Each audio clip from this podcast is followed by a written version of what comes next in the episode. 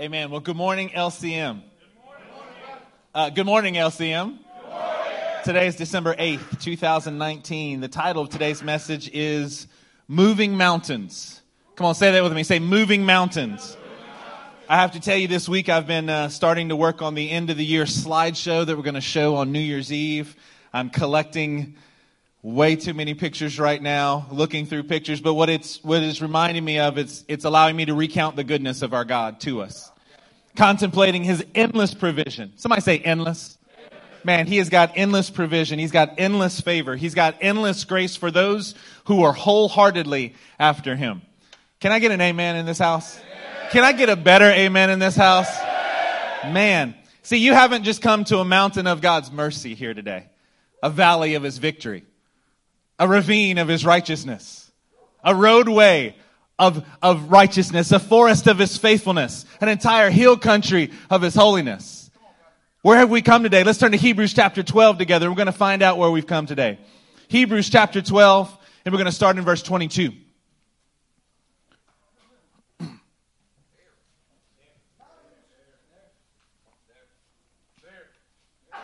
Hebrews chapter 12 and verse 22. It says this, but you have come to Mount Zion, to the heavenly Jerusalem, to the city of the living God. You have come to thousands upon thousands of angels in joyful assembly, to the church of the firstborn, whose names are written in heaven. You have come to God, the judge of all men, to the spirits of righteous men made perfect. Woo to Jesus, the mediator of a new covenant, and to the sprinkled blood that speaks a better word than the blood of Abel. Man, if we're going to start moving mountains today, we got to start understanding the kind of mountain that God is putting before us. I want you to understand. See, I was thinking about it this week, and there's a phrase. It's an older phrase. Some of you youngins may not have heard this phrase before, but the phrase is not to make a mountain out of a molehill. Anybody ever heard that phrase before? Not to make a mountain out of a molehill. This actually started the first time that we can find that it was written anywhere was in 1548. This concept, actually the phrase was something like that the Greek philosophers could make an elephant out of a fly or a mountain out of a molehill. See, the concept here is that this has been a problem for humanity for a really, really long time. To make something grand out of something small and insignificant to allow your worries to build to the point a molehill is just a tiny little animal. It's just a tiny little pile of dirt. But you end up making a mountain out of something that should be perceived and is actually small in your life. Well, at least we don't ever do that, right? We don't ever turn a problem that we have that should be looked at as a molehill into some kind of mountain of something that is insurmountable in our lives. We have a problem I know there's no one in here that would ever do this, but we turn our problems into despair almost immediately. See, we have a molehill of finances in our life. As if God is not the one who provides for those who are seeking after Him. We have a, a, a molehill of sickness in our life. Oh, see, look, even Moshe right now understands what I'm saying. Making a mountain out of a molehill. Sicknesses, struggles that we have need to be viewed a certain way. See, that's just a molehill of an issue in our life, but we turn it into a mountain that affects everything else. We can't see anything else. We can't seem to get around it. What it produces in us is a mountain of faithlessness, produces a mountain of doubt, a mountain of fear, a mountain of despair, or a mountain of offense. Yeah, that, I'm going after us today a mountain of discouragement in your life that you can't seem to get over, I'm telling you, those are actually caused by molehill level problems in your life. Man, the opposite was captured much earlier in writing. It was considered in Aesop's fables about a mountain that went into labor. What an interesting thing. A mountain that went into labor. It was groaning terribly. So much so that there were rumors and excited great expectations all over the country that this mountain was trembling about to give birth. In the end, however, as the fable goes, the mountain gave birth to a mouse. I didn't make it up, I'm just telling it to you. See, we can either turn a molehill of a problem into a mountain of despair, or sometimes we do the opposite. We overpromise and under, under deliver.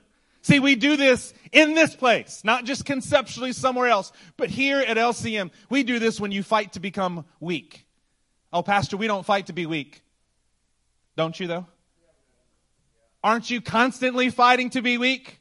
Aren't you constantly wanting to be a scholar, but you're fighting to be an incapable mother?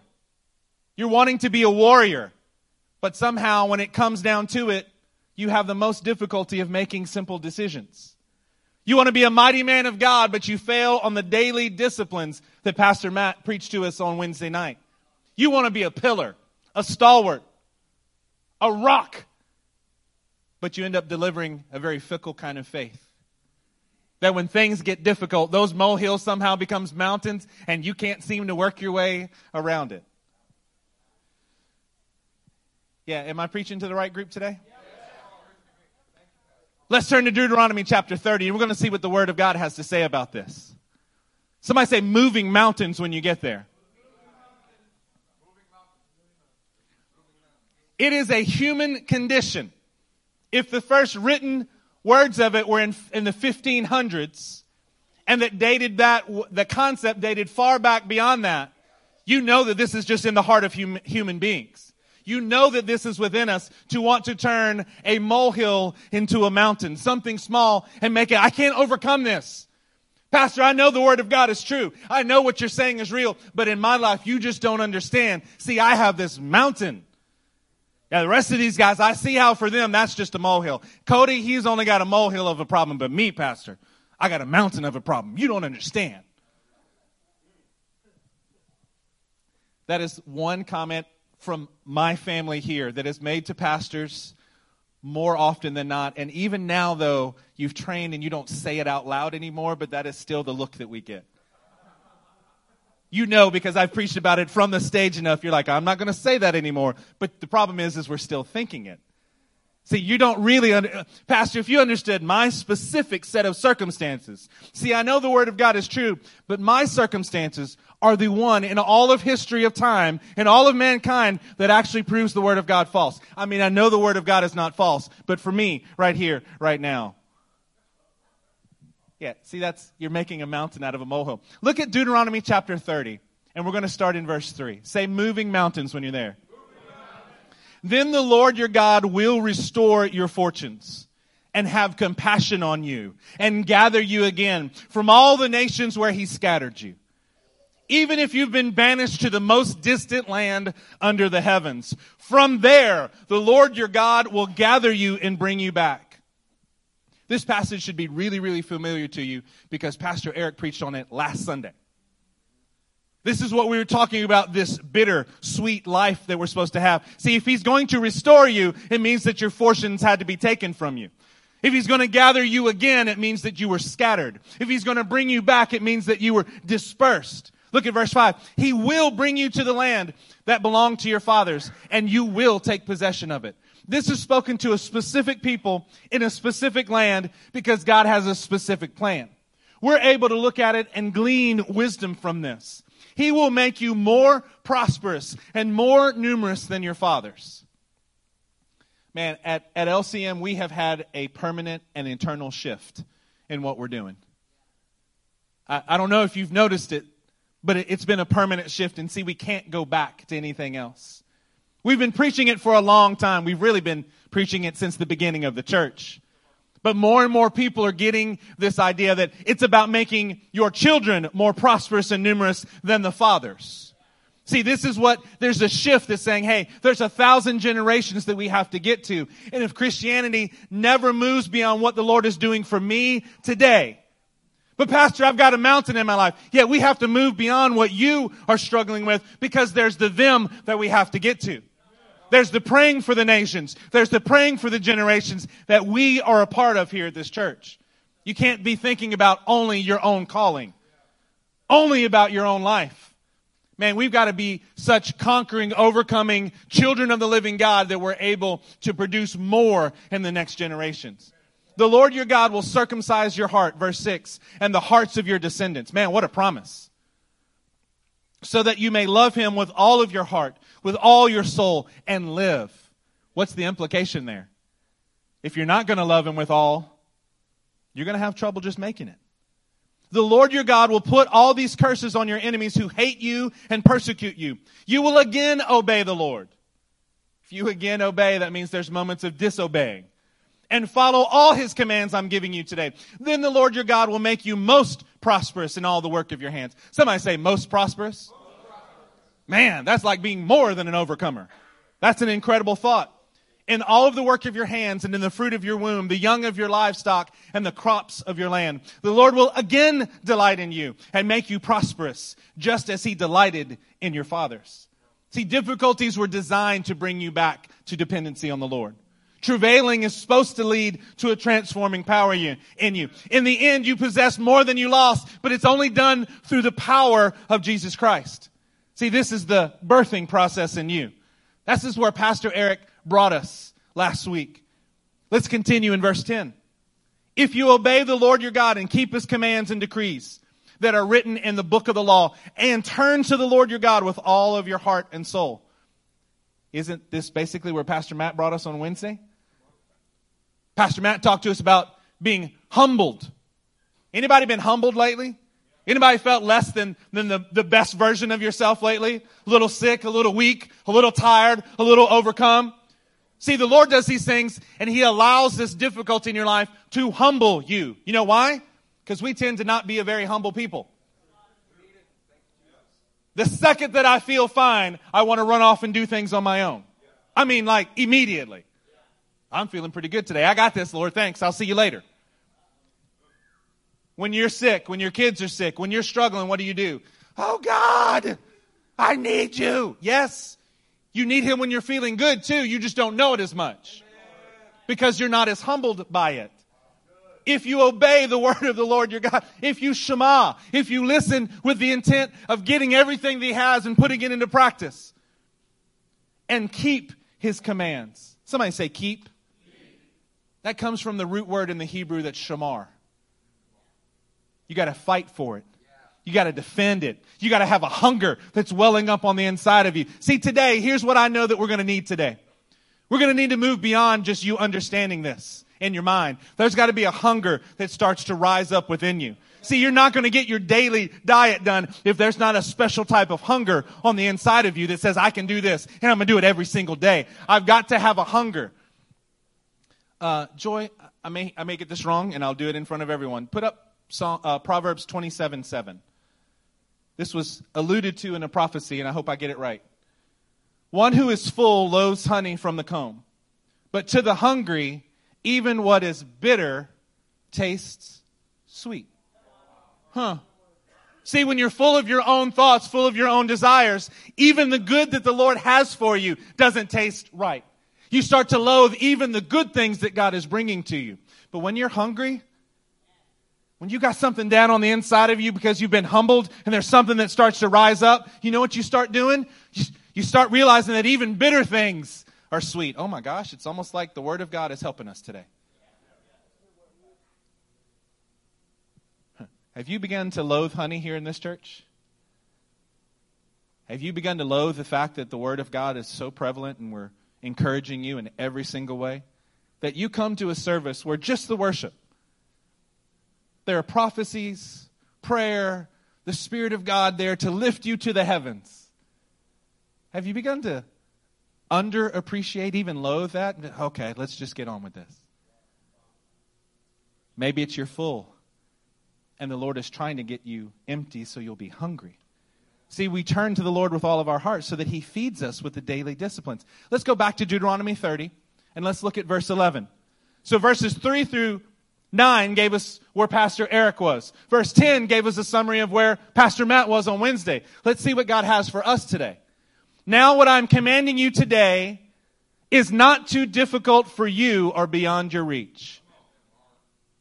Church, what the Lord is commanding us today. Now look, I want, I want to point out something to you. It doesn't just say it's not too difficult. Anybody ever been right before your somebody asks you a question and then they, they give that little phrase that gets you all tense? Wait, this is an easy question. Let me ask it to you. Oh man, I would have done fine if you would have told me it was easy.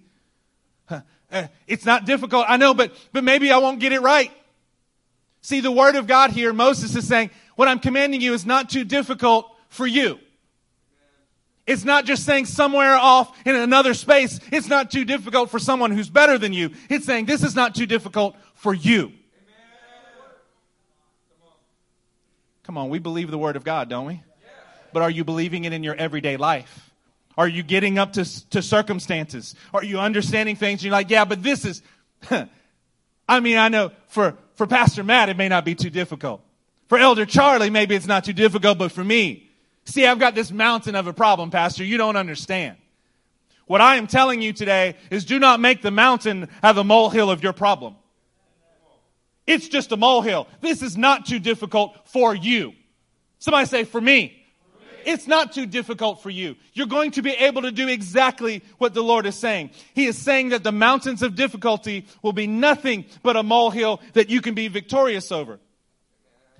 It's not beyond your reach. It's not too difficult for you, and it's not beyond your reach. In other words, you can get your hands around this. You can reach out and grab this. You can get your hands on it in a way that'll allow you to be victorious. Anybody ever felt like you just couldn't get your brain around a situation? You couldn't get your hands on it? It's just, it's just too moving. It's, what do they say? It's like trying to herd a, a, a group of cats. You're herding cats now. Just when I get one in the right place, the other nine get out of, out of order. I can't get my hands on it. I can't. See, some of the parents in the room are laughing. Some of the parents in the room with all girls are laughing even more.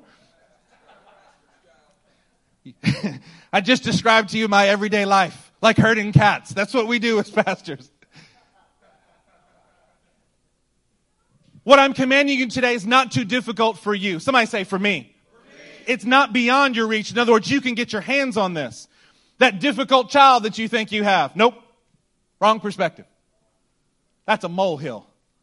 Victorious perspective is that that's not a mountain. This is just a molehill. I can do this. It's not too difficult for me. You have sickness going on in your home. You have problems going on in your home. This is not too difficult for you. It's not beyond your reach. It's a molehill. You can take care of this. Man, that difficult, Pastor, you don't know. I have difficult expectations. I have complex problems, unanswered prayers, longings in my heart. Yep, not too difficult for you. I'm going to say this as your pastor. I love you. I don't feel sorry for you.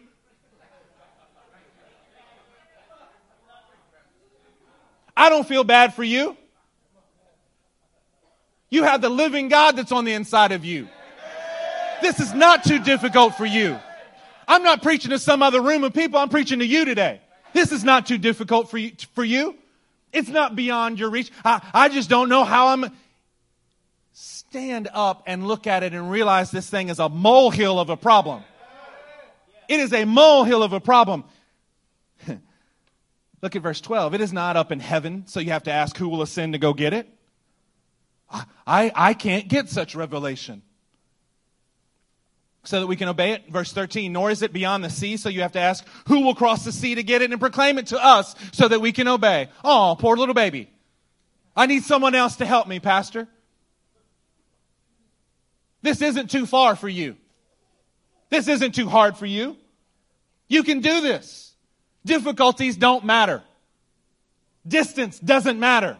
Disappointment, discouragement, indebtedness doesn't matter. Oh my gosh, it almost sounds like we're talking about David and the men who came to him at the cave of Adullam, doesn't it? See, but it's okay because those men were heading towards the house of heroes. But isn't that where we're headed as well? To the house of heroes? Look at verse 14. No! Somebody say no. no. What is he saying no to? He's saying no to the concept that these things are mountains. He's saying no! This is a molehill.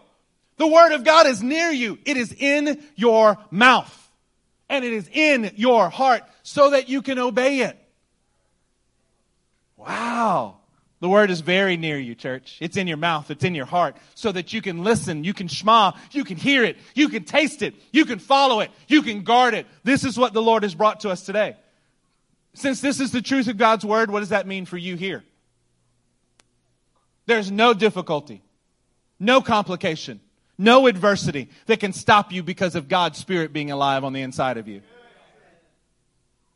See, these are these things that we know somewhere in our mind, don't we? But then when we turn and we leave this building, some of us don't even get to leave the building. We're still like we stand up from the altar at the end of a service, at an end of a worship time, and the fear is already settled back in. See, here at the altar, it feels like those problems are a molehill, and then you stand up and you forget immediately what you just learned, and they're like, no, that was a mountain. No, I know here in God's presence it feels like a molehill, but when I leave, it just feels like a mountain. Well, then stay in God's presence. This is not too difficult for you, church. Are you getting what I'm trying to t- what I'm trying to share with you today? The worst thing that you can get is people who sympathize with you in your great mountainous explorations. You do not need more sympathy. You need having more of the word of God in your mouth and in your heart. That's what you need. You're a child of the living God. You are a redeemed, blood bought believer that has been foundationally transformed. You are able to pay the full price of obedience and devotion to Him. You have families that are walking in their function. Your faith isn't a fairy faith, it's a fiery faith. You have a clear mandate to a full gospel proclamation that not only speaks as Christ as a Savior, but He is the Lord. You are of a remnant that yearn to favor Israel now and not just in the age to come. You are the ones who can be and will be a fountain to the nations. My God, not only to your only family, not through the generations, but to the nations as well. Let's turn to Joshua chapter 17.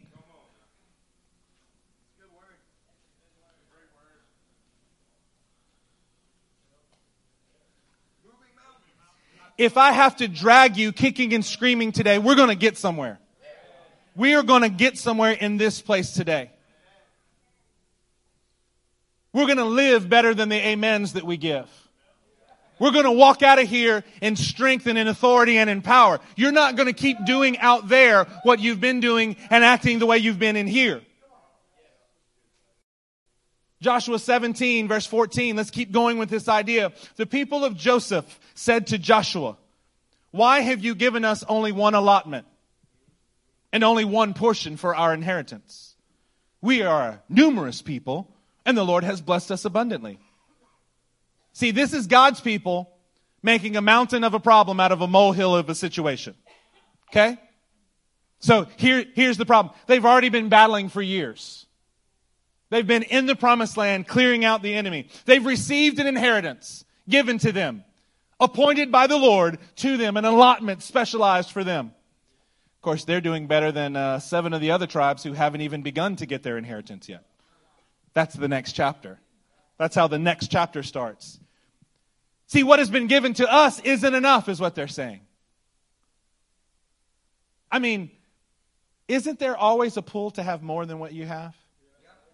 Let, let me put it in an easy term for us so we can all kind of understand what I'm saying. If you've ever been a, if you, if you're a parent and you've ever had kids, let's see, we're getting close to the Christmas time. Let me just put it in the Sutherland household. That way we don't uh, uh, step on your toes too much.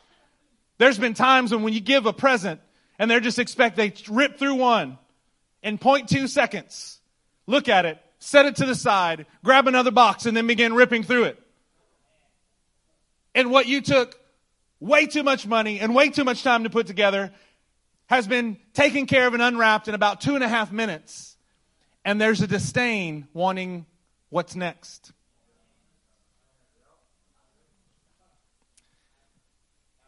Problem is, is our kids reflect us, don't they? is isn't that really the case? Is whatever we have, are you one of those people who always focus on what you don't have? If you get something, are you immediately thinking about the thing that should go along with that? About, man, this is really good. I'm so appreciative, but I really want, you know, now that I have this, it would really be nice to have this to go along with this. I mean, I love what, what I've gotten, but maybe I can soup it up and have, uh, put a turbo in it. Oh, sorry, Cody. I'm just kidding.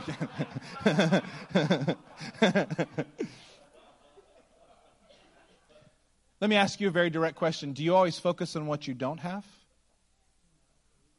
Isn't this what the children of God are doing right here? You have given us an allotment. You have appointed us a portion in the promised land. But see, it's not enough because why? Well, I mean, we are a numerous people. I mean, after the, after all, hasn't the Lord blessed us abundantly? Isn't that a really, really kind of, uh, let me put it for, uh, for our terms here today, isn't that a churchy way of blaming the Lord for you not having enough still? Both acknowledging his blessings and really saying, you know, it's because of those blessings. Now I need a little bit bigger house. Now I need a little bit more. Really? Huh. Perhaps they're just deciding that they've looked around and seen that someone else, they've compared their allotment to someone else's around them. See, um, Joshua, I mean, we are a numerous people, and the Lord has blessed us. Perhaps you can fix this problem for us. I love Joshua's response. I love it. If you're so numerous, and if the hill country of Ephraim is too small for you, go up to the forest and clear the land for yourselves. They're in the land of the Perizzites and Rephaites. Joshua says, quit making a mountain out of a mountain of a problem out of a molehill of a situation. You're so big and bad, go get it. Amen. Go fix it. Go put your hands to the task. Don't get your hands off. Go ahead and make this happen. This isn't too difficult for you, big and bad people. See, this is what I was talking about earlier about wanting to fight to be weak. Okay? Oh, Pastor, the Lord has blessed us so much. Woo! Hey, this is a year of prosperity at LCM. Man, it's been so fantastic. See, I got this problem though, Pastor. Because the Lord has blessed us so much, I don't have enough to do what I need to do.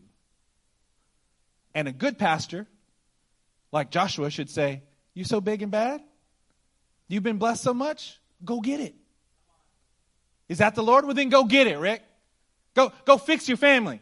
Go, go get after what the Lord has done for you. You think you need more? Well, then go get it. See, the inheritance was where you started. And it was given. Do you call what you've been given and the starting line, do you make that your finish line? Well, it's already been given to me. I know, but now I can't do anything else. I guess I got to wait on the next thing to be. Oh. Huh. See, this is not beyond your reach. Go into the land where the giants are and start fighting them. Go in the land where these long term enemies are and start defeating them. Come on, what giants are you fighting today? What giants are you fighting? Giants of despair? Giants of offense? Giants of lack? Long term enemies of you looking at what you don't have instead of what God has so blessed you with? It's right there. Go get it. Go clear it. Go do what you need to do. Look at, look at their response. Verse 16. The people of Joseph replied, the hill country is not enough for us. So what did they do? Joshua says, you go get it. And they restate their case. Right? Uh, the hill country is not enough for us, but then they add some important information. It's not enough for us. And see, there are these Canaanites who live there in the plains, and they have iron chariots, both in Bethshan and its settlements and those in the valley of Jezreel. See, there's a problem. See, it's not really so much about the land. We know that we can go get it, but there's bad guys there. There's difficulties there. There's mountains of problems on the other side of this. See, now we're seeing their hearts really, really be revealed. It's not just that it's not enough, there's just difficulties there. Are you looking at the molehills of the problems in front of you and making mountains and saying, I guess I can't go do that? Huh. See, it's not that the hill country's bad, it's just that there's some really, really entrenched enemies that are there. See, Pastor, you don't understand. You don't understand our situation. Look at Joshua's. He understood. Look at Joshua's response in verse 17. But Joshua said to the house of Joseph, to Ephraim and Manasseh, You are numerous and very powerful. You will not only have one allotment, but the forested hill country as well. Clear it. Go get it. And its farthest limits will be yours. Go as far as you can go. Go as, get as much as you want to get.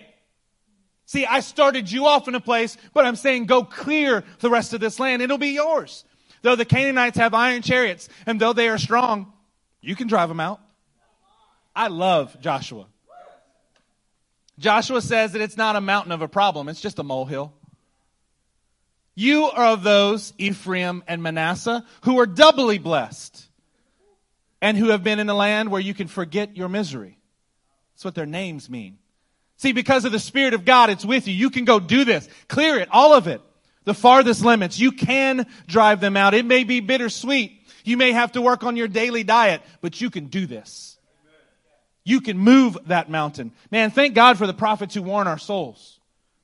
Not to fall prey of making more of our difficulties, making more of our lack, making more of our weakness than we should.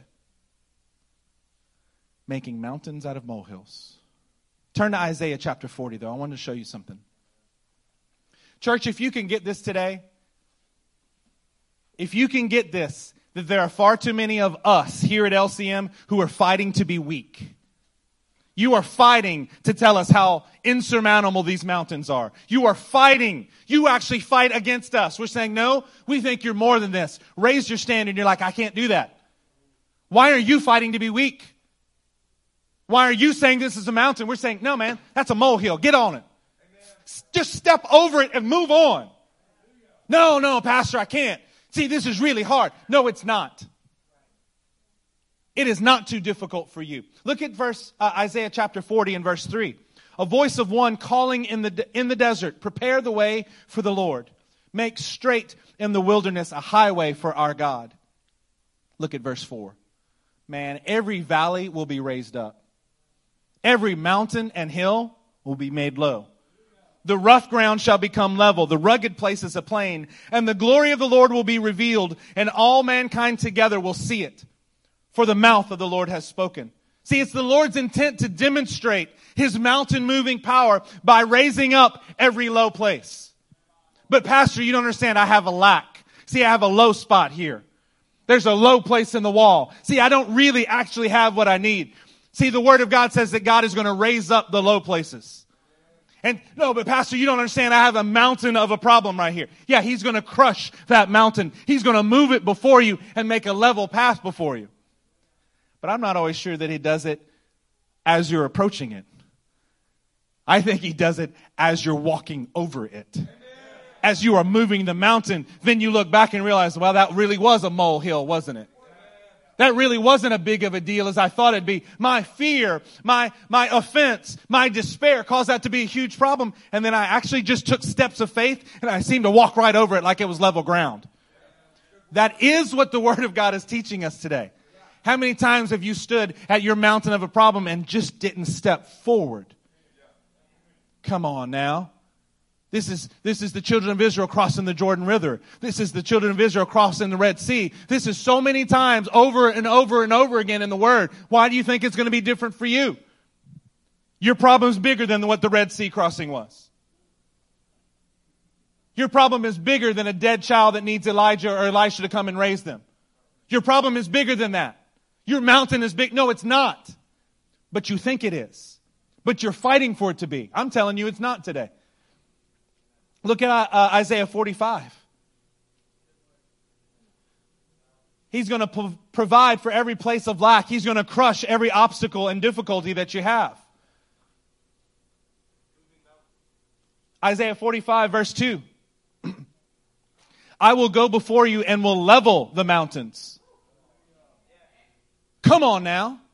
He will level the mountains. I will break down gates of bronze and cut through uh, bars of iron. See, this is not just mountains of your difficulty. It's any gates of judgment that you might need to pass through. It's any bars of adversity that you have to face. This is what God himself is promising to his people. Turn to Isaiah 49. This is such an important passage for our church, for the Stevens family personally, for the One Association. Look at Isaiah 49 in verse 10. Moving mountains when you're there. they will neither hunger nor thirst, nor will the desert heat or the sun beat upon them. He who has compassion on them will guide them. Not only is our God a warrior, but he is one who has compassion upon us and will lead you besides springs of water. Man, can't you hear the Psalms just being reflected here as Isaiah is speaking? Look at verse 11. I will turn all my mountains into roads and my highways will be raised up. See, what the Lord is trying to do is use those difficulties, those adversities that actually only provide the pathway towards your peace. See, you think it's an obstruction that keeps you from it. God is saying that is the pathway to it. That is how you get there. Your roadway of righteousness, your highway of holiness is the mountain that's before you that God says, I'm going to move that. I'm going to crush it. I'm going to level it. Those things that are impassable, impossible, impractical, or implausible. Those are the roadways of your victory. Because he who has compassion on you will lead you through these things. He who neither sleeps nor slumbers will watch over you. He will guard you. He will be there at your right hand. He won't let the sun harm you in the day or the moon at night. This is the God that we serve, and this is what he's trying to do for us today. Turn to Zechariah chapter 4.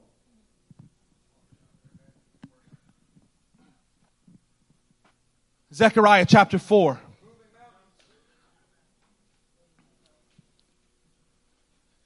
Look at verse 6. Zechariah 4 and verse 6. So he said to me, this is the word of the Lord to Zerubbabel. Not by might, nor by power, but by my spirit, says the Lord Almighty. See, how is this going to happen in our midst? It's going to be by the actual spirit of the living God that is supposed to be inside of us, that will move us, that will strengthen us, that will help us. Look at verse 7. Not by might, not by power, but by my spirit. And verse 7 says what? What are you, O mighty mountain? before Zerubbabel, you will become level ground. Now, wait a minute. Are y'all catching this? Isaiah says the Lord was going to level. He's going to crush the mountains. He'll level them before you. He will raise up the low places. Who is this mountain supposed to be destroyed by? Zerubbabel. What are you, mighty mountain? You think you're a mighty mountain. I think you're a tiny little molehill. Zerubbabel, you put your hands to this and you will level the mountain. See, God is telling him not only not to make a mountain out of his molehill, he's just going to say, look at the mountain and move the mountain. He's going to say, just level that thing before you. If it takes a supernatural act or you hand me a shovel, it doesn't matter to me because this mountain is about to move. Come on. Can you feel this is what the Lord is trying to encourage us with today? Can you understand this? Are you applying it to your own heart and saying, yeah, you know, there are some mountains. There are some things that I've been looking at. I have been in despair. I have been in discouragement. I have been uh, defeated in these areas. But you know what? If the Lord did it for Zerubbabel, maybe he can do it for me too. See, it is about the Spirit of God. This is what Moses was declaring.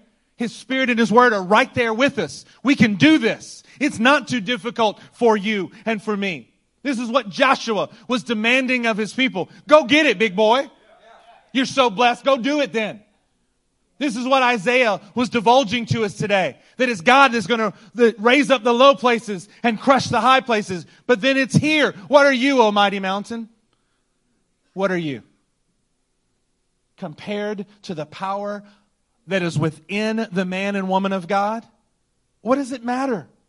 What does it even matter what kind of mountain it is? Because it's going to get crushed. It's going to get moved. It's going to get eliminated from where you are. See, so that God's glory may be revealed.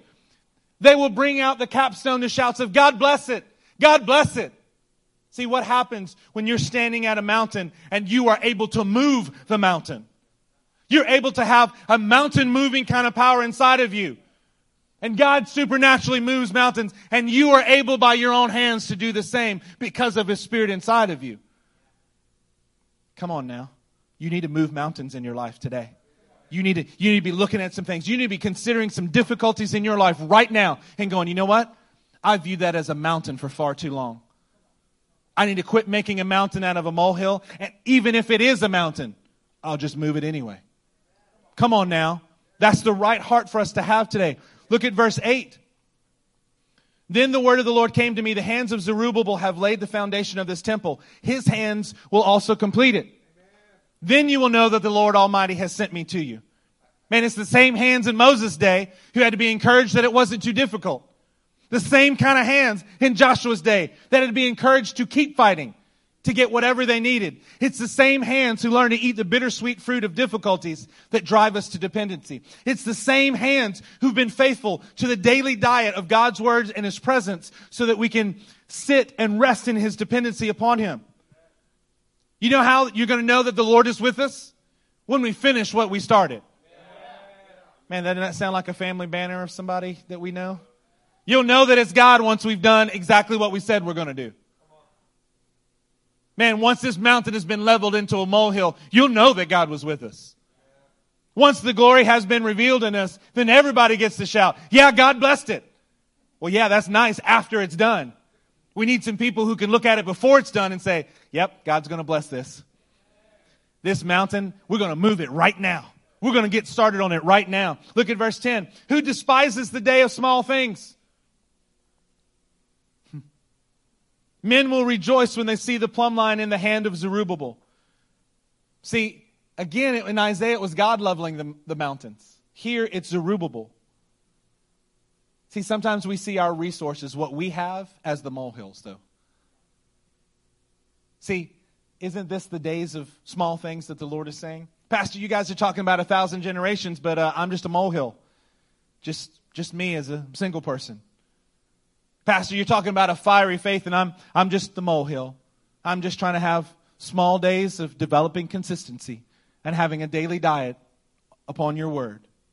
See, when we don't despise the days of small beginnings, when we cease to make our molehills of problems into mountains of despair, when we cease to view what is in our hands as molehills of inability. See, I can't. Of course you can. But this is too hard for me. No, it's not. But I, I just can't keep going. I failed today. Then tomorrow's a new day and his mercies are made new. Get up and do it again. Get up and fight for it. Go clear. You think, you think Joshua was expecting them to clear the land in a day? Go clear it as much as you want to clear it. Quit being so weak. Stand up and do this. Stand up and fight for it. Quit acting like you're a molehill. When we conquer our molehills, He will level mountains through us. When we conquer these things, He can level it through me, through you. Come on now, this is not out of our reach today. There is rejoicing when people see someone who has actually stood up and stood the test of time, who has the standard, the plumb line in his hand like Zerubbabel. We're still celebrating this man. How long are you going to be celebrated? Becoming a legend in my own mind. How long are you going to be celebrated? See, because the man who can overcome and begin to move mountains is a man who can be celebrated for eternity. That's what we're building here in this place. Let's look at another. Let's look at another passage, Matthew 17. Matthew 17 in verse 20. Let's look how the author and the perfecter of our faith had the plumb line in his hand and what he said about this very topic. Matthew 17, 20 says this. He replied, because you have so little faith. Wow. I thought Jesus was only loving. That is loving. See, this was the disciples failing to cast a demon out of a little boy. Jesus' response to them was, Really? Why, why, wouldn't the, why wouldn't the demon listen to us? Here's the reason you don't have enough faith. Thank you, Jesus, for that plumb line of an answer. I tell you the truth. Somebody say truth as if Jesus could speak anything else, right? If you have faith as small as a mustard seed, you can say to this mountain, move from here to there and it will move. Nothing will be impossible for you. Do you view this just as a metaphor? do you actually understand it to be marching orders from Jesus the Christ? Maybe the reasons you're not moving mountains is because you just have so little faith. Jesus is saying not to despise the small things like the faith of a mustard seed. If you had this much, the smallest seed of faith, you would stand up and you would overcome your problem. So what does that mean if we're constantly battling with despair, depression, offense, problems? It must mean that we have little faith. See, we need to crush doubt in our lives. You've got to crush fear. You've got to crush despondency. You can say and believe that the mountain should move and it can move and it will move from here to there. Nothing will be impossible for you. Nothing is too difficult for you.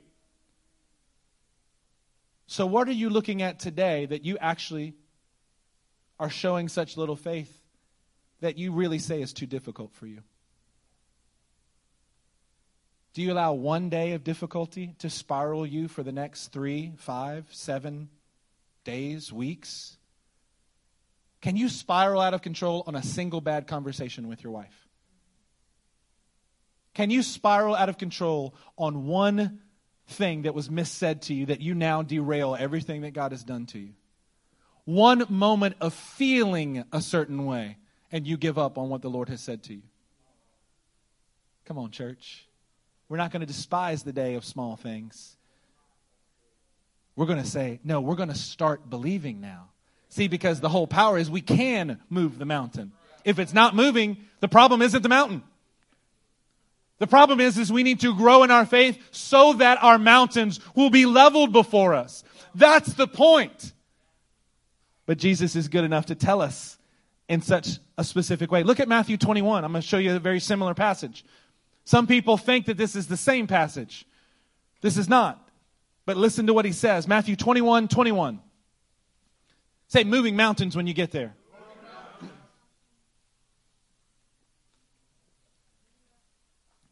Verse 21 says, Jesus replied, I tell you the truth. If you have faith and do not doubt, somebody say, don't doubt. Don't doubt. Not only can you do what was done to the fig tree. Oh, wait a minute. Now we're getting close to crucifixion time. This is not just about casting a demon out of a little boy. This is about Jesus preparing to go to the cross. He's healing people, casting out demons. He gets to a fig tree and, at, and expects the fig tree to have fruit on it. It does not have fruit on it, so he curses it and it dies immediately. The tree withers immediately. The disciples are saying, How can you do that? They didn't, they didn't worry about how he was casting out demons. They knew he could do that. They didn't worry about him healing people. They're like, yeah, we're used to that. But the tree. How did you make the tree wither just because you spoke something? Jesus, we know you can do great things in other people. I mean, we've seen you move over there, but we're not sure that you can do it. I don't understand how it's supposed to work in my situation now. Not only can you do what was done to the fig tree, but you can also say to this mountain, Go throw yourself into the sea, and it will be done. If you believe, you will receive whatever you ask for in prayer. So you got to have faith and not doubt. You're having faith in the one who's already promised that he can level the mountains. You're having enough faith that says, even if I need to pick up a shovel, this mountain is moving. I'm gonna, we're gonna do whatever go right here. This is my roadway. I'm not going around it. I'm not looking for a different, easier way. I'm going right here and I will stay here for the rest of my life until you help me to move this mountain, Lord. I'm not going to have any doubt. I'll just, I'll just keep going right here. Come on. If you believe, you can receive. You can handle not only this fig tree, which is oftentimes in the Bible just a sign of religious molehills. Figs and fig trees often re- represent a religious nature about you. See, if you're only being religious, what does that produce? It doesn't produce the fruit that you're supposed to have. And when your religion isn't producing the right kind of fruit, it should be cursed. When you are not actually producing, producing fruit, those things in you need to die so that your faith can rise, doubt can be eliminated, and you can move the mountains that are before you. If you believe, you will receive. Come on, men. If you stand strong and are not moved, if you are fathering strong, you can move the mountain. Women, if you do what is right and don't give way to fear. If you follow strong, you can move those mountains. Church, if you rise up and believe in the agreement of the Spirit and the Word, the Urim and the Thummim, the bread and the menorah, if you believe that that is worth more than what you are feeling or thinking, then you receive a mountain moving power. Come on, let's look at Mark 11.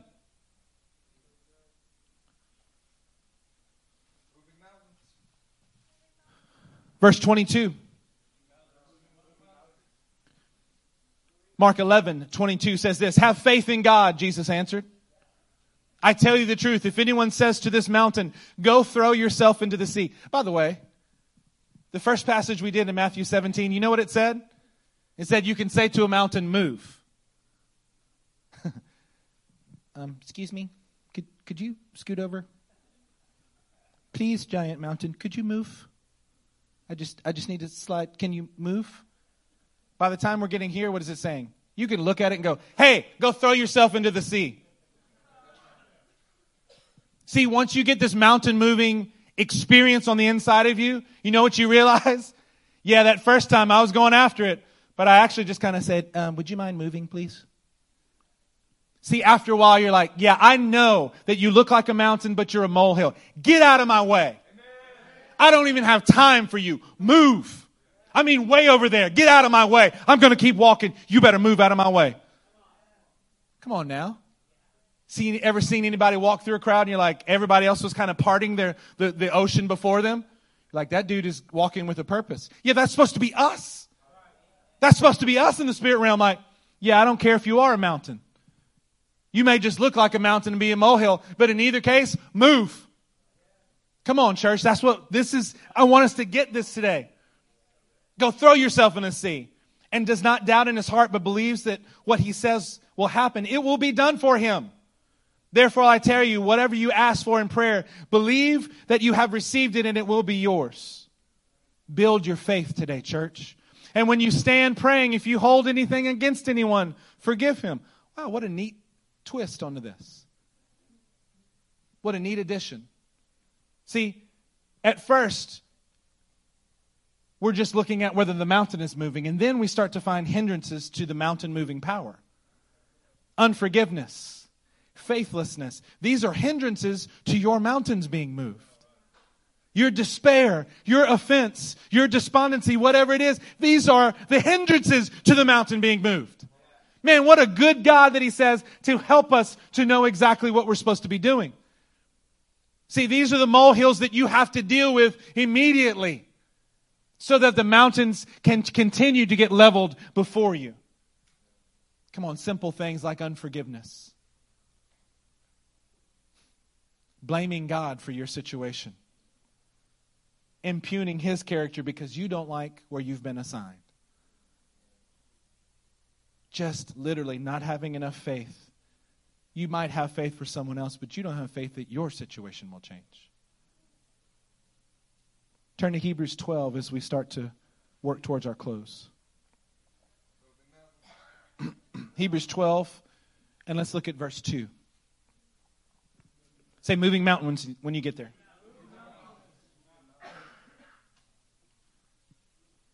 Let us fix our eyes on Jesus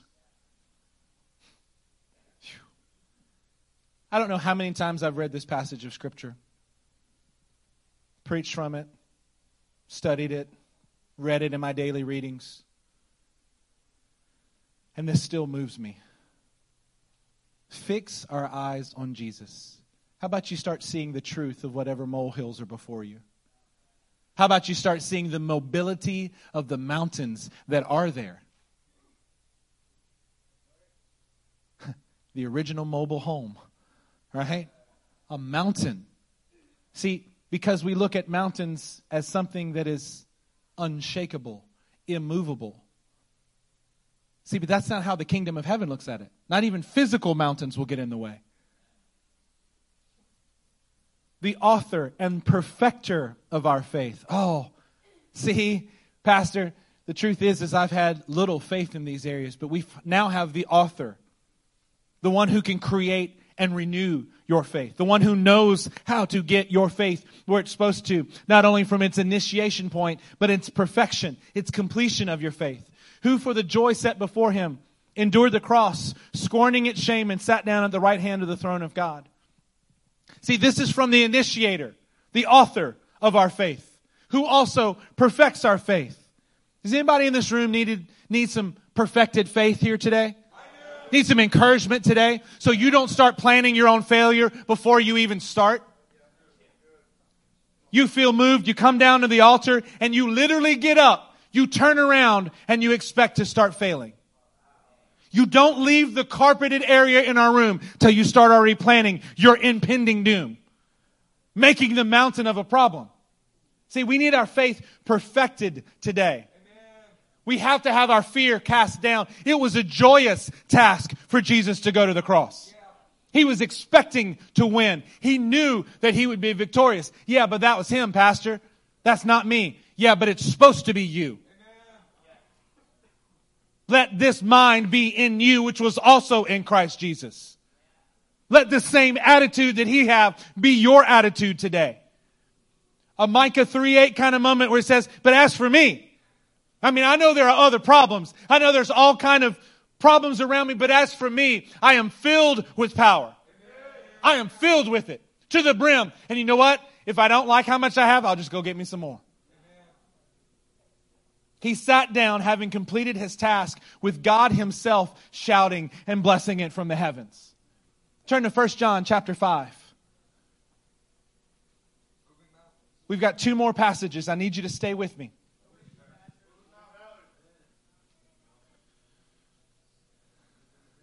First John chapter 5 and verse 3.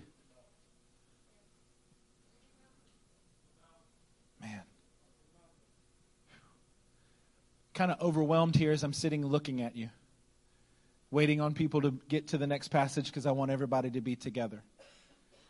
Realizing how many folks in this room plan their own defeat even as we're talking about the strength of victory that can be yours you literally snatch defeat from the throes of victory. But, Pastor, I just can't. It's not true. You're making a mountain out of a molehill. Pastor, I, I, I, just, I just don't think that I can do it. Of course you can do it. Look at 1 John 5 3. This is love for God. Wow. That's a nice thing to know, isn't it? You want to know what love for God looks like? Here it is. It just says it plainly to obey what He says. Even if you don't think that you can. You begin to obey. You just do exactly what he says, and you realize that his, it is his power that helps you to do this. His commands are not burdensome. It's not too difficult. It's not even too difficult for you. It's not beyond your reach. There's no burdens. There's no molehills or mountains that can stand in your way of clearing your inheritance to the farthest limits. Man, having a potential to clear out everything you and your generations could ever need. God is going to help us to move mountains today. Look at verse 4. For everyone born of God overcomes the world. Everyone born of God overcomes the world everyone born of God overcomes the world. When we eliminate the molehills in our lives, when we quit letting them become mountains in our broken eyes, when we fix our eyes upon Jesus, we can overcome the world. We overcome any mountain. We overcome any difficulty. We expect, we anticipate, we actually believe that God will level the mountains with these hands, with our hands. He's spoken to Zerubbabel, but I'm going to have enough faith to walk in the same kind of faith that he did, and I can do the same things that he did. I will accomplish God's work in my life, and I will propagate it through the generations of my family. We will do this. Everyone born of God overcomes the world. And this is the victory that overcomes the world. Even our faith. It really is about how strong your faith is, isn't it? Man, we can be inspired and keep a small faith. What the Lord is trying to do is help us to build our mountain moving faith today. Who is it that overcomes the world? Only he who has the faith, believes that Jesus is the Son of God. Everyone born of God moves mountains. Everyone born of God levels the mountains that are before them. Everyone born of God walks in the, in the truth that is not too difficult for you, that is not too far out of your reach. This is the attitude, the demeanor, the calling of every man and woman in this room today. The victory is our faith. Man, it really puts trust grounded obedience into action as a result of Jesus being the often disputed but undefeated king of the universe. Judas Stevens taught me that. The often disputed but undefeated king of the universe. This is our unshakable victory. Look in Hebrews 12 and verse 26. For our final passage.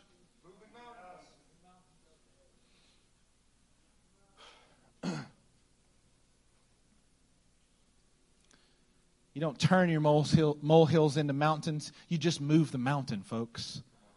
Just move the mountain. Just move it. Look at it, identify it, move it. Hebrews 12 26. At that time, his voice shook the earth but now he has promised, once more I will shake not only the earth, but I'll also shake the heavens as well. The words once more indicate the removing of what can be shaken. That is created things so that what cannot be shaken may be, may remain. See, there's not only the molehills that need to be removed. It's actually the mountains that have to be removed as well. This is how we participate in that divine shaking. We're shaking off fear. What we are shaking off is fear today, church. It's a lack of faith. We're shaking it off. The fear of failing even before you've tried. That kind of fear causes you to sabotage yourself before you ever even get started. We're shaking off the kind of fear that brings about your fear of weakness, of what you don't have hey, he's going to raise up those valleys. I promise you, you won't have to worry about that. Your fear of not having enough, not having enough health, not having enough ability, not having enough promise, not having enough love. Your fear that people won't look at you as highly and exalted as you think that they should. See, only that which cannot be shaken will remain. Look at verse 28. Therefore, since we are receiving a kingdom that cannot be shaken, let us be thankful and so worship God acceptably with reverence and awe, for our God is a consuming fire. Somebody say consuming fire. See, mountains may be able to move in our realm, but this kingdom cannot be shaken. When this unshakable kingdom is on the inside of you, that's why you can look at a mountain and say, You need to move because I'm not moving. You be shaken because I'm not going to be shaken. You get out of my way and get in the midst of the sea because this guy ain't going anywhere. I have the unshakable kingdom on the inside of me. This is the right attitude for us to have, not just today, but in every day of your life. God is calling to us today. He's saying, wake up. He's saying, let your faith arise. What is inside of you is unshakable. You're not going to let these things, Lord, whatever needs to go, shake it off, but I'm going to remain unshaken before you. Everything not in this kingdom has to be removed anyway. But, Pastor, I've been shaken. Well, good. Let those things get shaken off of you. Get them out of there. You first let it be shaken in you, then you can move the mountains that are around you. Come on, let this consuming fire of God move your hearts today. Burn away the dross. Don't just keep sitting here going over the same pattern over and over and over again. Having moments, days, or weeks, maybe even months of you doing well, but then falling prey to the same fear every time. Pastor, that's just a mountain I can't get over. That's a molehill. You can move this thing, get it out of your way. Those who are walking in His Spirit, who are led by His Word. It may be bitter, but it's going to turn sweet. You need a daily di- diet of dependency upon Him. Come on, these are the ones who crush their mountains as if they were molehills. These are the ones, these are the kingdom of those who are mountain movers. Come on, do you want to be a mountain mover today? Stand up to your feet right now with me. Those who overcome and do the will of God will be given an unshakable, mountain moving authority to rule the nations, dash them to pieces like pottery. This is what we are today. We are a group of the mountain movers.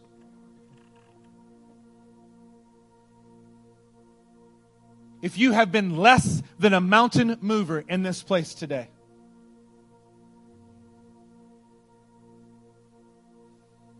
this is not too difficult for you. Let your faith arise. You need a miracle of healing? Then get one. You need a miracle to overcome your despondency and your, your discouragement? Then go and clear the land and get it. Say to the mountain, Get out of my way because I am the unshakable one, not you.